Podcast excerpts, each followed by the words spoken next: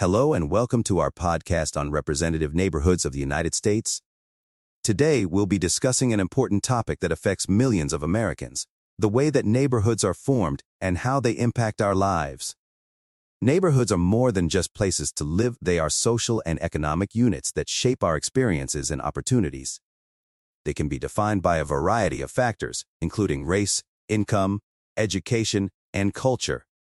In many cases, neighborhoods are segregated along these lines, creating disparities in access to resources and opportunities. Antes today is an expert on this topic and has written a comprehensive PDF on the subject. The PDF explores the existence of a suitable representative neighborhood characterization of metropolitan U.S. data. Such a characterization allows complex neighborhood-level data to be simplified. A simple characterization permits a transparent interpretation of data through models featuring a small number of neighborhoods with the advantage that the characterization has a direct geographic counterpart. One of the key findings of the PDF is that neighborhoods can be represented by a small number of variables, such as income, race, and housing prices. By focusing on these variables, researchers can gain a better understanding of how neighborhoods are formed and how they impact our lives. The PDF also explores the changing nature of neighborhoods over time.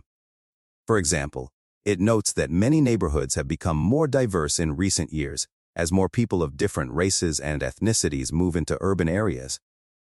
However, it also notes that many neighborhoods remain highly segregated, particularly along racial and economic lines. Another important topic covered in the PDF is the impact of neighborhoods on economic mobility.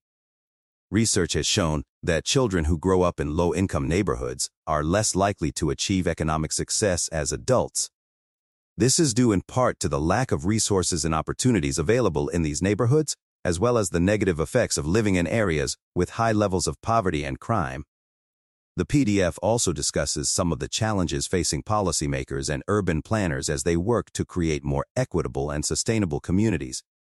These challenges include addressing issues such as affordable housing, transportation, and access to quality education and health care. Overall, the PDF provides a comprehensive overview of the complex factors that contribute to the formation of neighborhoods in the United States.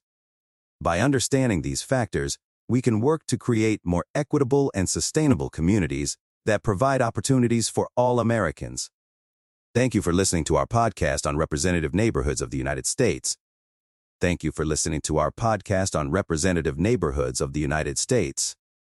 We hope that you found this discussion informative and thought-provoking. As we've discussed, neighborhoods are complex social and economic units that shape our experiences and opportunities. By understanding the factors that contribute to the formation of neighborhoods, we can work to create more equitable and sustainable communities that provide opportunities for all Americans. If you're interested in learning more about this topic, we encourage you to read the PDF that we've been discussing. It provides a wealth of information on the subject and is a valuable resource for anyone interested in understanding the American urban landscape. Thank you again for listening, and we hope that you'll join us for our next podcast.